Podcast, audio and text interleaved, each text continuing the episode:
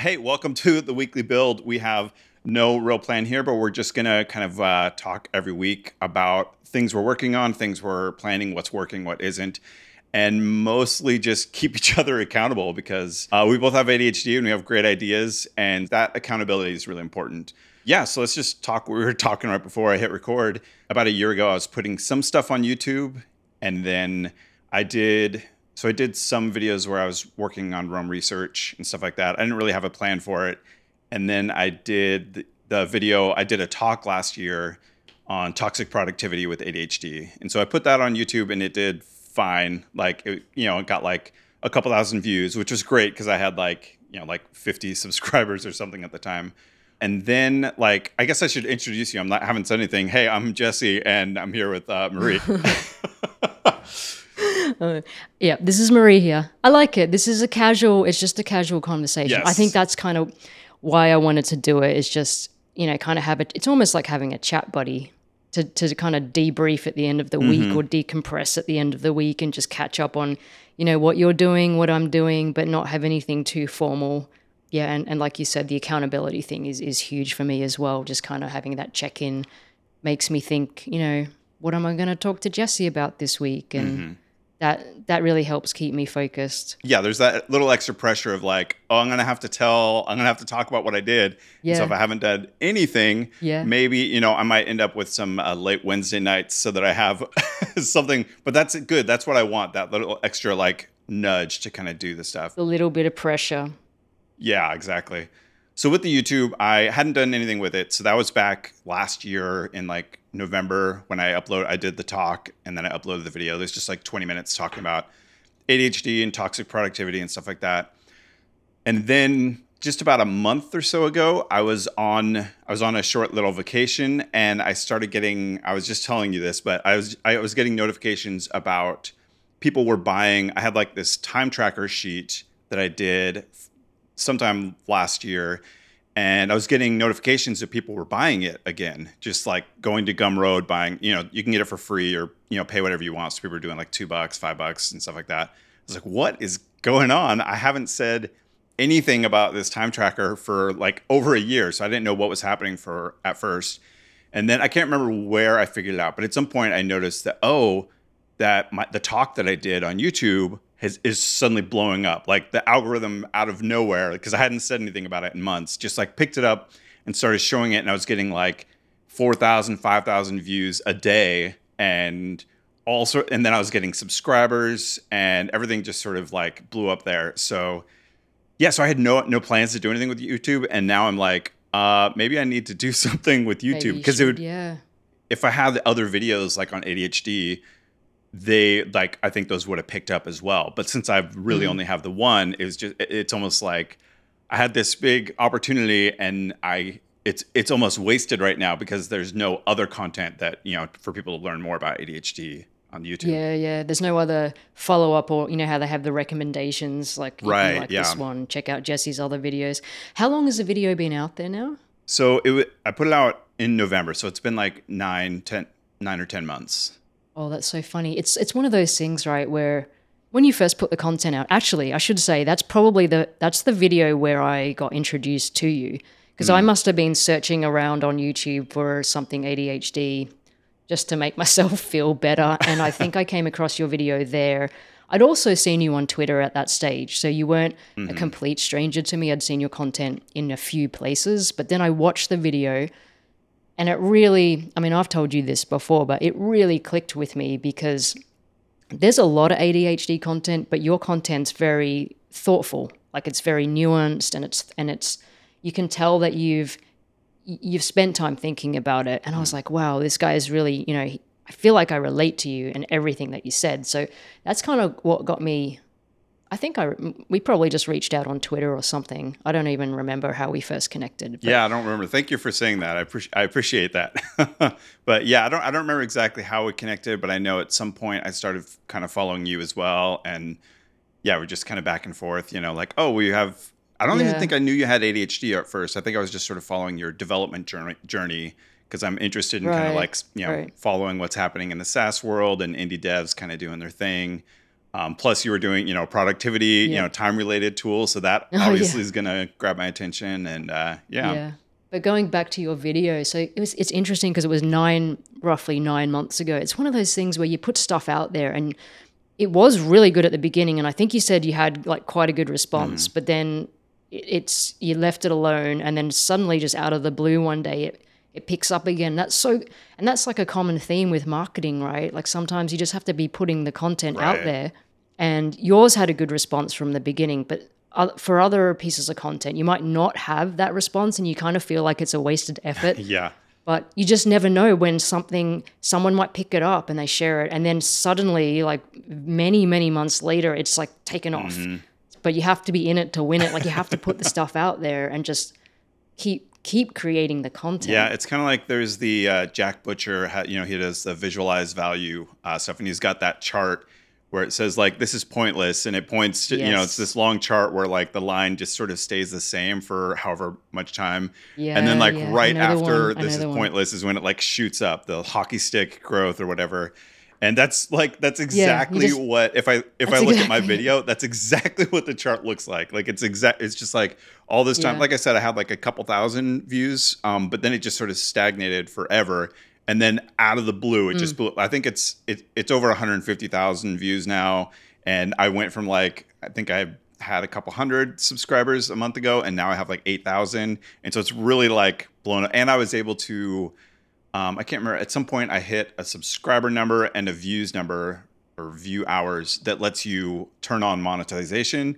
So I was like, sure, let's see what that's like. oh milestone yeah, yeah, yeah, And that's done surprisingly well. Like that was basically I turned that on and then saw like some money coming in. I was like, oh, that's like not just like that's not, not pennies. That's like enough money to take seriously.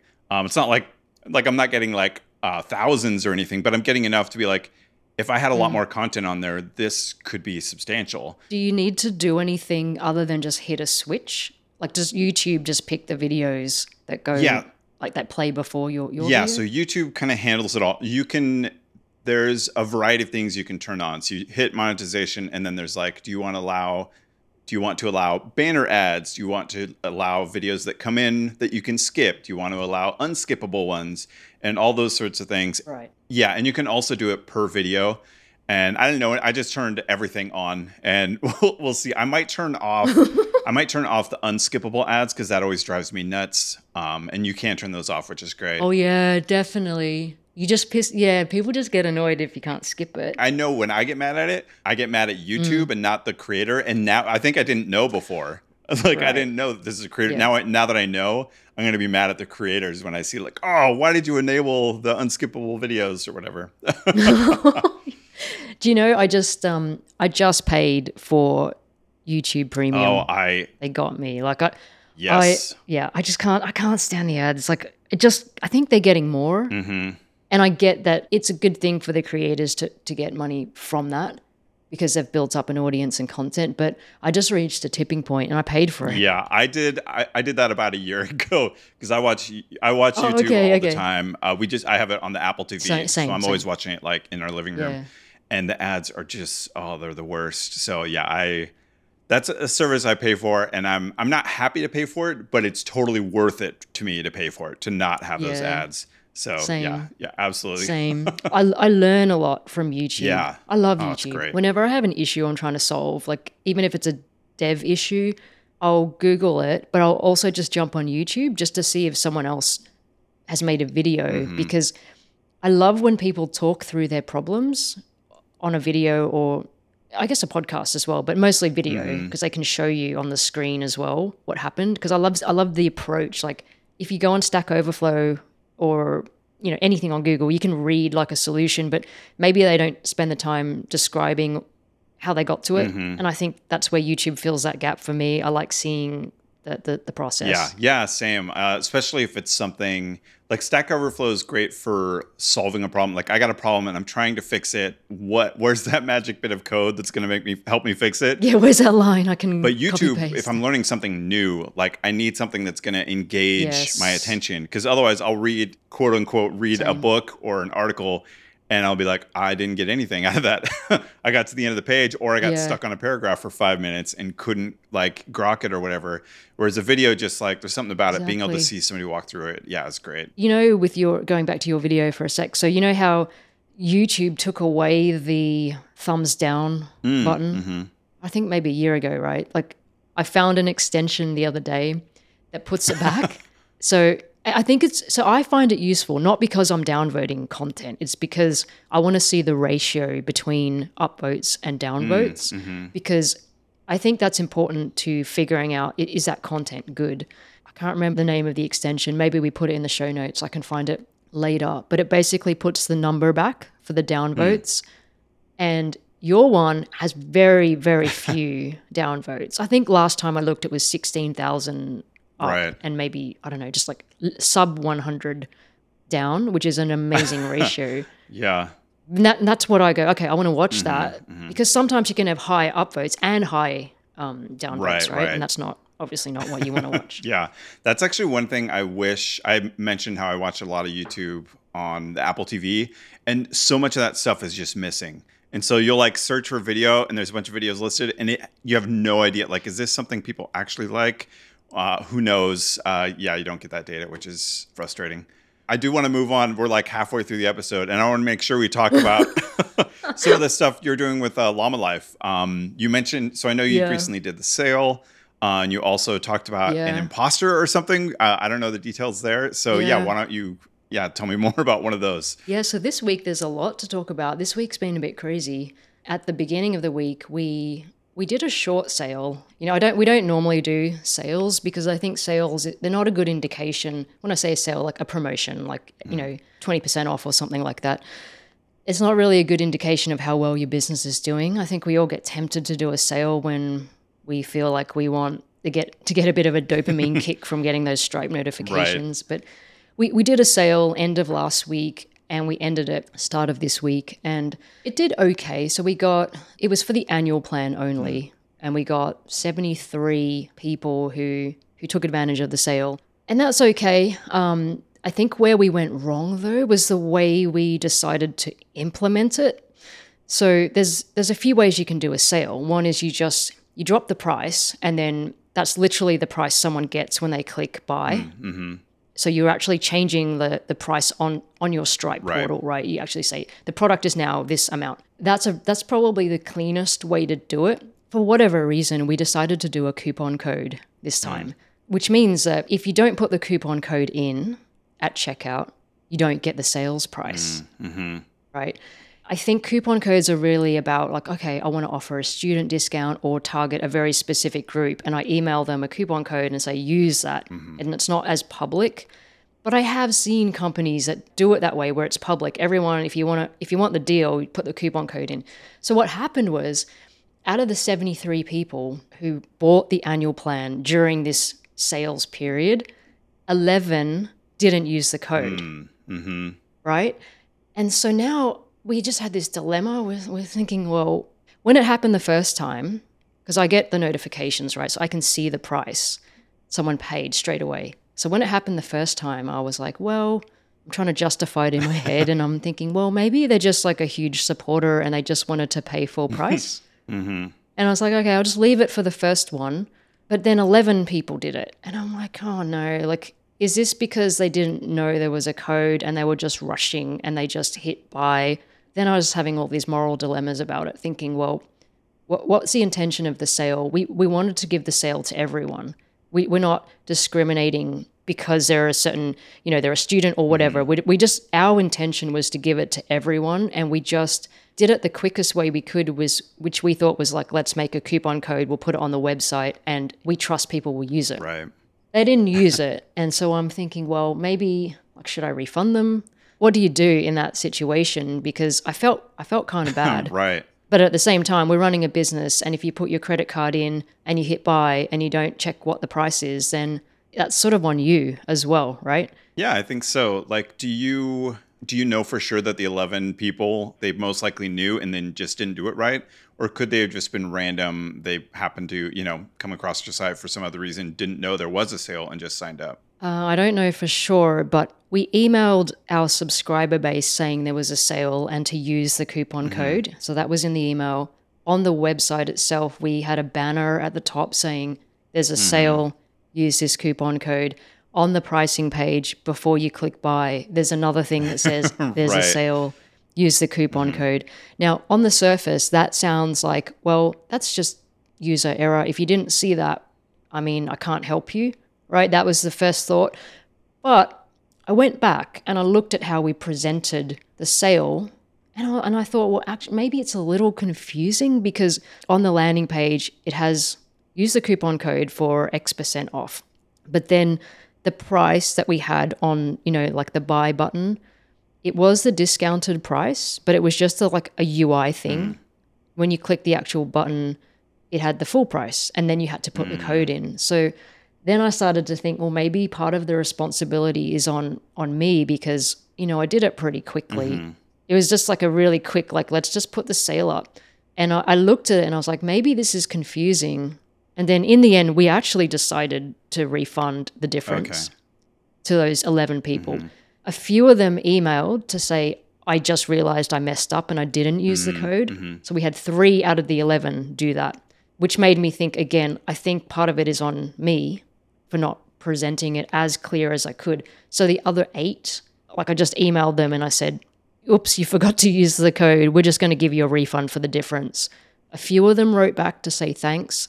A few didn't. So maybe they're just not like watching their email or this kind of stuff. Yeah. But but now I can sleep at night. Basically, I can sleep at night because I felt a little bit, you know, one maybe you could say, oh, random case, but eleven out of seventy three, it was like, well, that's that's pretty significant to me. Like maybe we should take some ownership, and yeah, we refunded that difference. I, I think that makes sense in that situation. I feel like normally what I would say is like, well, maybe flag them, you know, on your site so that you can kind of follow so that if they later on say, oh, hey, I thought I was only paying this, you could change it then and otherwise not do anything. Yeah.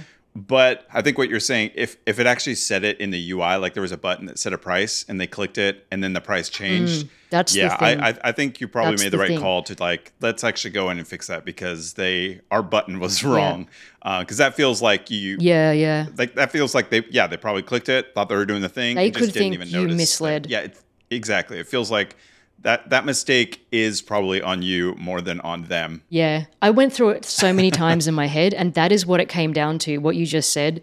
If the button says a particular price, it needs to reflect that. So when someone clicks that button, whatever price is on there should be the price they see on the checkout mm-hmm. screen. Mm-hmm. And in our case, our button said the discount price, but when they clicked it, it had the full price and required them to then put the code Right. in to get the discount price. So it was that small little nuance, right? Because on the surface, it's like, why would you refund? Like you're running a Right. business.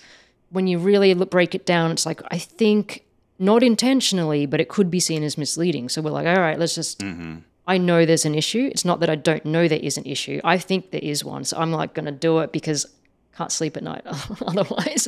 I seriously was like thinking about it overnight. yeah like, i can oh. imagine I woke up. I'm like, no, got to do it. yeah yeah yeah i think that i think that makes sense out so out, outside of that little issue how else did you feel about the sale like did it match your expectations did you have an idea of what it would do or yeah like how, how did the rest of it go outside of the moral dilemma I think it went okay. I, you know, part of it is we're trying to test price points as well. Mm-hmm.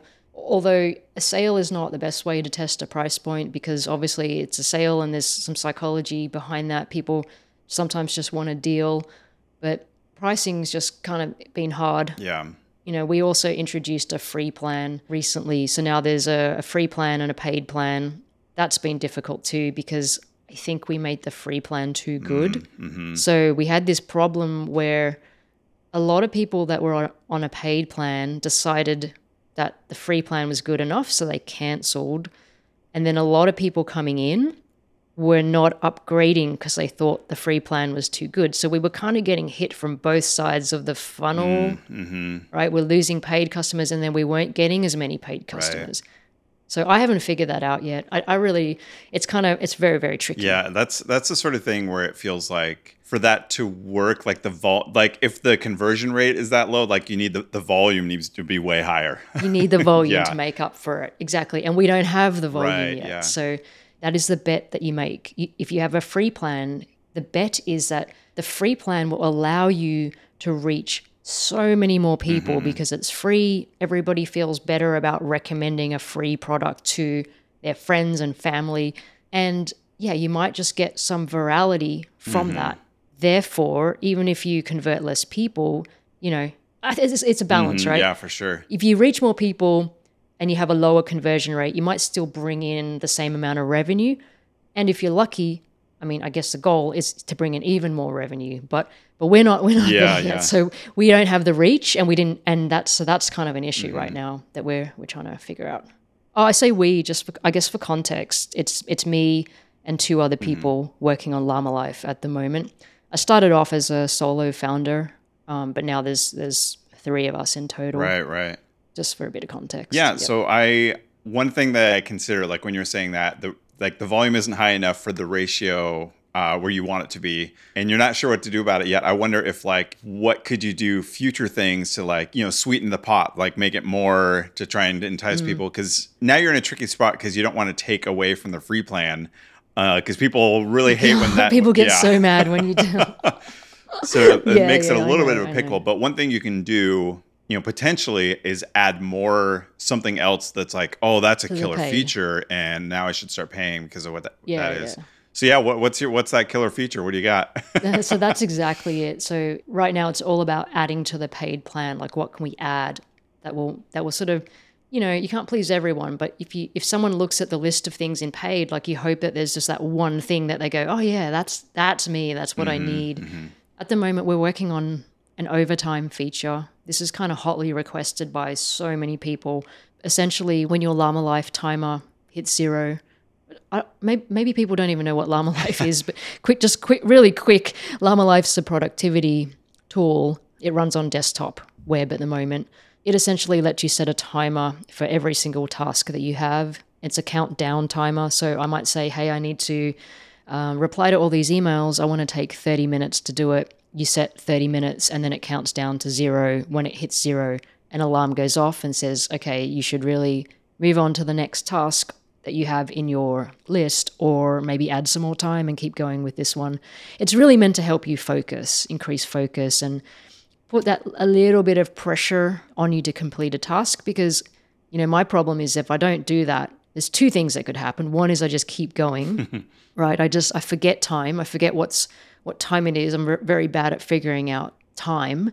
Or the other thing that happens is i just can't do it because um, there's no pressure on me to do it. So that's kind of what llama life is about. And people were saying to us when the timer hits zero sometimes i am really focused and then I come back to Llama Life and I spent like an extra 15 minutes, but it's not accounted for anywhere. And I want to see in Llama Life that I spent the extra time. I want to get credit for spending the extra Right. time. So that's what the overtime feature is. It's not, you know, it's not like a rocket science crazy new feature where people go, oh my God, that's so different. But it does solve a pain point for a lot of people because they've asked for it. So we're doing that right now. nice. We're also going to add Asana integration. That's something that's come up again and again. People tend to have their their master list of to do somewhere Right. else, like in Asana or Trello or Todoist is another big Mm-hmm. one. And they use Llama Life just to focus. So they'll transfer stuff from these other tools into Llama Life, and we want to make that as frictionless as possible. So we're we're going to add Asana integration because everybody asks for that. So we're trying to react to what people want. Is that going to be for the paid plan? That integration? yeah, it'll be paid. Yeah, it feels like a prime paid feature right there. Yeah, those kind of think so. integrations, and We, we have Notion and Todoist integration right now, and, and they're both part of the paid plan. got it. Nice, nice. Yeah. Yeah, I think that that makes a lot of sense. So we are at about half an hour. I wondered you mentioned before, and we didn't get a chance to go in it. Something about the somebody copying, or I, I didn't quite get Oh, it. the copy, Yeah. yeah. So what? It, love to hear yeah. that is. I wanted I want to ask you about your course as well. I know we got to. we'll see how this Yeah. goes. We'll see how this goes. Uh, yeah, I guess real quick. Um, so it's not the first time someone's tried to copy work. I've had people try and copy stuff before, but this one really got me. I was, to be honest, I was really upset and, and angry when it happened because it wasn't just a. It's definitely not like I'm inspired by it and I'll create a similar tool mm-hmm. because that happens all the time. Like, you know, I don't own this category or time boxing or focus tools. Right. Anybody can make whatever they want. They can be inspired by it and make a version of it. But this person literally, like literally ripped off everything. They ripped off the design. They ripped off the the features. They even ripped off the feature names. Hmm. Right, we have some. We call there's a feature called Smart Time Detection in Llama Life. Hmm. They called it exactly the same thing, Smart Time Detection. They, they just ripped it. Oh, right? man. And even some of the language on the website was just ripped straight from our website. And I put a comparison on on Twitter just to show side by side. And it's hard because you don't want to draw too much attention Right. to Yeah. The copycat, but at the same time, you don't you can't just sit back and let someone do that. Yeah. You know, it was really nice because I put it on Twitter and I, I I expected a few people to reply, but there were a lot of people who just offered their support and also tweeted at the other company and what happened in a very short amount of time, like a few hours. That's that site went down. Ah. So right now it's not it's not there at the moment. It might come back, but it's it's been taken down, uh, and their tweet got taken down as well. So that was kind of encouraging, and I felt so much better. Yeah, yeah. For sure. How did you find out about it? Did somebody else? Yeah, someone someone uh, DM'd me about it, and that business they just went live three days ago, um, and someone emailed me in within that time, and then like on day four they were they were gone. Wow, that's so that's so wild Yeah. that people like. Do they just think no one's ever going to find out? I, I don't know how you can build a business. I had this is a long time ago. Like I don't know. I'm going to date myself, but probably like 15 years ago, I had built some website. The website I had was like selling videos, but then somebody else copied just copied the entire design and then made it for their church website. And it happened to actually be Okay. it actually it happened to be a church that was near me. Like it was like half an hour away from me.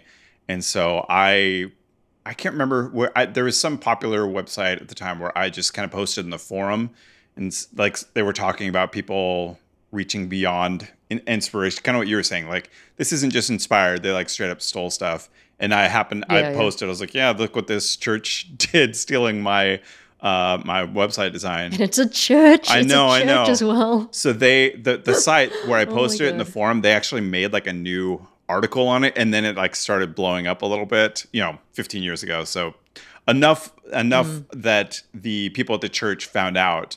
Um, and they had no idea. It was like someone they hired as a designer to make their website, and so they didn't know Oh, that this okay, person had, know. had Right, stolen right. this design. And so they actually reached out to me, and they took it down. Same thing. There was like once it got kind of out there, there was a pretty pretty quick Yeah. response. But yeah, that's such a oh, just like a punch to the gut. That feeling of like I spent so much, like all the work So and like. Mm. like hard decisions and all the and someone just you know like the old meme of like, oh, you made this, and then just like take it. I made this. Now it's mine. Oh, it's the worst. Yeah. yeah, terrible feeling. Yeah. but but there was some really good advice from other other creators Mm, on, on the mm-hmm. Twitter thread. So so there are a couple of things that surprised me, right? So I mean maybe I shouldn't be that surprised, but so many people DM'd or just posted to me that this has happened to them as well. So Mm. it's very, very widespread and unfortunately it's it's one of those things that's hard to, to crack down on because you, you technically don't have a copyright on the UI. You can't copyright right. hmm the UI. I, I don't think you can. But the advice was that, you know, they can copy the UI, they can copy the tool, but they can't really copy you. Yeah. They can't really copy all the thought that's gone into it. And they're always going to be a step behind. Even if they do continue copying you, they've only copied a snapshot in time. Yeah. And, you know, they're not the ones spending this week. We spent maybe three hours just trying to look through analytics and kind of just understand like the customers and where are we losing people? What do we need to do to figure out like what's going on in our customer journey? They're not doing that, mm-hmm. right? They're literally just copying what they see. They're not the ones spending the time trying to really understand people and really trying to build features that help people. So they'll never win on that kind of thing. So that made me feel a lot better. And Michele, you know Michele, mm-hmm. we'll call out Michele. Michele Hansen. Yeah, so she even took the time to record a five minute video to me. She put it on Twitter because other people wanted to see it as well, mm-hmm. because it's happened to her. Mm-hmm. And she had some really good advice. If you if you're listening, you should go watch that video. It's you can probably find you can find it on her profile, but also my Twitter profile. Really, really good advice, and it changed my whole day because I started the day feeling so bad, mm-hmm. and after all the advice and support and just hearing that happen to so many other people, I, I ended the day feeling quite good about it. And more importantly, just that I could move on Yeah, yeah. because it's very easy to get stuck on this kind of thing and it's not worth spending the time on it. So I'm like, okay, that happened. We learned some stuff. And if anything, it kind of lit more of a fire underneath me to go, I'm just going to like win in market, building the best tool, the best team, the best, you know, go to market strategy. And that's how you win. So I feel more energized, uh, if anything. That's that's awesome. experience. That's great. Yeah, Michele's awesome. I love uh lo- She's love that good, she yeah. did that for you. She's always super encouraging. That's that's amazing. Yeah. And yeah, I think that's such Yeah. good advice. Just like they can't copy you and Llama Life exists because of you. Like it, you know, it grew out of what is important to you. And like I I know we've talked before about like the vibe behind like an app is so important and that really kind of comes from your heart. That's what makes the brand and the product and everything of Llama Life what it is. And so Mm-hmm. yeah, I think that's awesome that you've kind of turned it around and it's been that that fire. Uh yeah, I love that.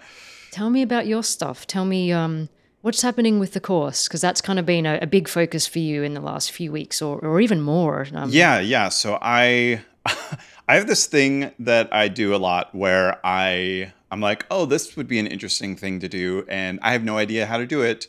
And so I'm just to put myself out there. And like so in the past I've I've given like tech talks, so like talks at conferences talking about development stuff like that.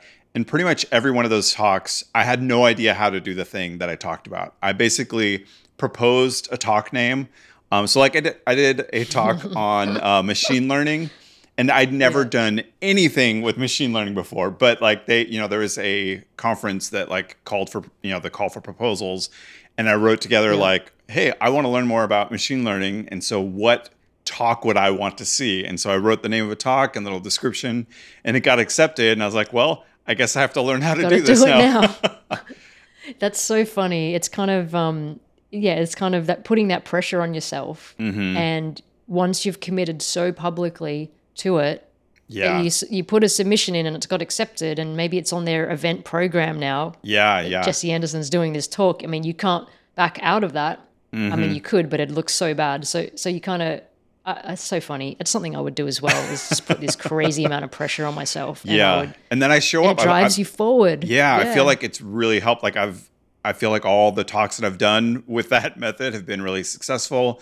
And I also, I mean, this isn't quite where I was going with this topic, but like it also helps me. Like I don't have the, um, uh, what's it called? Like that knowledge gap of like I forget what it's like to be a learner because I'm learning it right then. So I know what it's like for people that don't know anything about this Yeah, topic. yeah, yeah. So it makes it That's easier to. Mm-hmm. teach. It's kind of I don't remember the quote, but there's a quote by uh, C.S. Lewis that talks about a teacher that's been doing it for 30 years uh, isn't going to teach you as well as like the student in the seat next to you. They're the ones Yeah, that yeah. know where you're at. Like they're going to be, if they know the Mm-hmm. topic, are going to be able to teach you better because they know your own situation of not knowing anything. Whereas like a teacher that's been doing it for so long, they forget that learner's mindset. I'm not trying to d- discount And- and teaching can al- from experts, but yeah. No, it's such a good point, and you can you can also flip it from the other point of view, from from the learner point of view. So, you know, you look at the indie hackers online or the creators online. You should surround yourself with people who are at a similar stage, so you can follow their journey and you can learn from people who are just a little bit ahead of you. Because if you if you try and learn from someone who's like way way way ahead of you, um, the stuff that they're tweeting about or thinking about or the problems they're solving they just might not be relevant to where you are and you can't just take that and apply it to your business because it's they're at a different stage. So i think it yeah it works both ways from a teacher teaching it and just from a learner observing what other people are doing and trying to self-learn. It's mm-hmm. about surrounding yourself with with people at a similar stage or maybe just a little bit ahead of you and maybe a little bit behind so those people can can learn from you as well and Yeah, yeah. yeah, it's so so important to to make sure you're learning from the from people at a similar stage. Right. I think if like if you look too far ahead, I know someone recently said this, I don't remember who, but they talked about how a lot of people that are really wealthy will say like, "Oh, they have all these different sources of in- income and that's like the success. Like you have to have this, this, this and this and add up." But they kind of pointed out most of those people didn't start like that. They started with one source, and that got them to the point where they could build these other kind of sources of income. So, Yep, like yep. when you're starting out from zero, like the goal isn't like come up with eight different sources of income to make your indie life work. It's like you probably need Yeah. to have one good success to start driving that before you can really start to build up, I don't know, that portfolio or whatever you want to call it.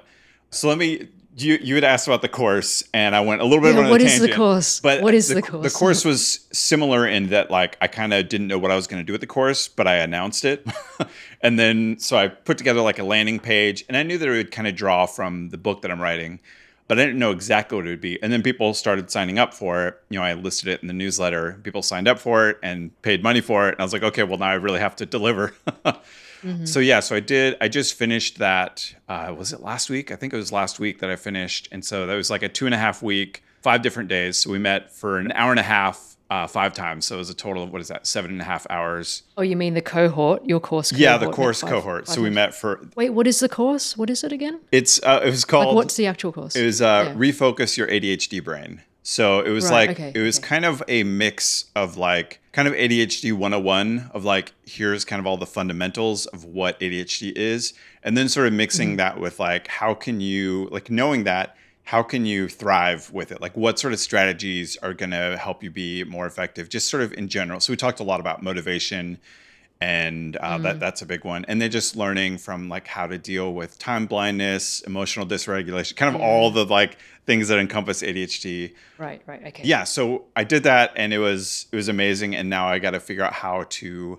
I want to take a lot of what I learned translating like the book content to a course, and then you know because it needed to be more interactive. Like how can we have breakout rooms and sort of work through some of this stuff.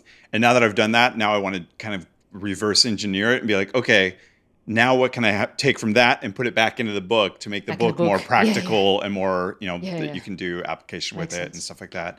So yeah, it was it was amazing and it was also stressful and I'm so glad I did it and I'm also so glad it's over because it was one of those things where once it was done, I realized how much of my headspace was just like the course, the course, the course.